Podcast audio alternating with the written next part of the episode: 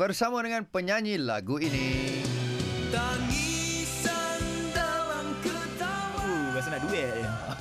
Kena buat Itu duet. dia Abang Bagio. Ya saya. Ataupun nama sebenarnya Bahagia. Bahagia. Oh, Rare nama eh. Oh.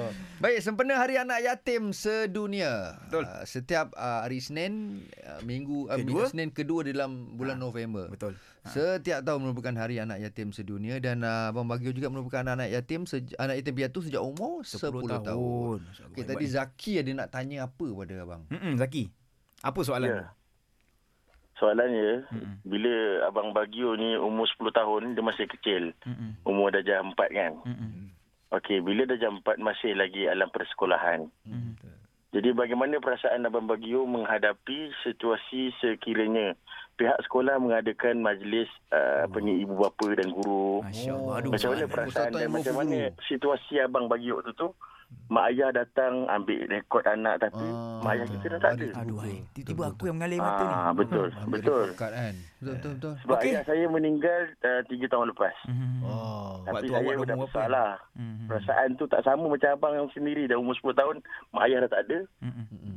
Parents semua datang ambil rekod anak kan. So happy tengok anak punya kejayaan. Okey. Tapi abang Bagio, bagaimana abang Bagio rasa situasi tu? Oh, Itu soalan silakan, kita. Saya sebenarnya uh, ketika itu saya uh, dijaga oleh uh, atas status penjaga lah.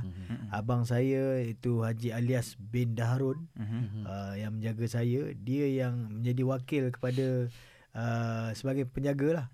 Jadi ketika itu bila kawan-kawan datang ada mak bapak masing-masing kan. Uh, memang touching lah sebab oh aku tak ada mak bapak kan. Yalah. Jadi saya semua pergerakan saya apa yang saya buat dikawal selia oleh seorang penjaga yang bernama abang Mhm. yang sedara sedaging dengan saya kan.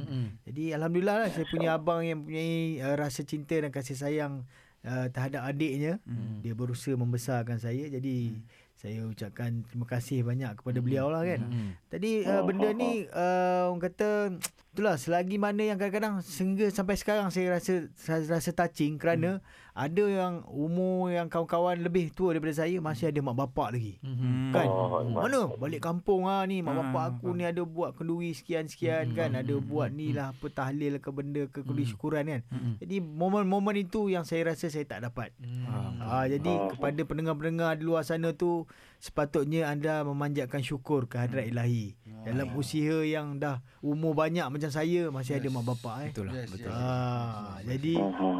semua kena betul-betul apa kata appreciate Hargai lah eh. Appreciate Hargai lah. mak ayah. Hargai Ah, kan. eh, Selagi Zaki, mereka Zaki. masih ada Itulah Satu sebenarnya ada hadiah Untuk Abang Bagio sebenarnya Oh ya ke? Nak nyanyi lah tu.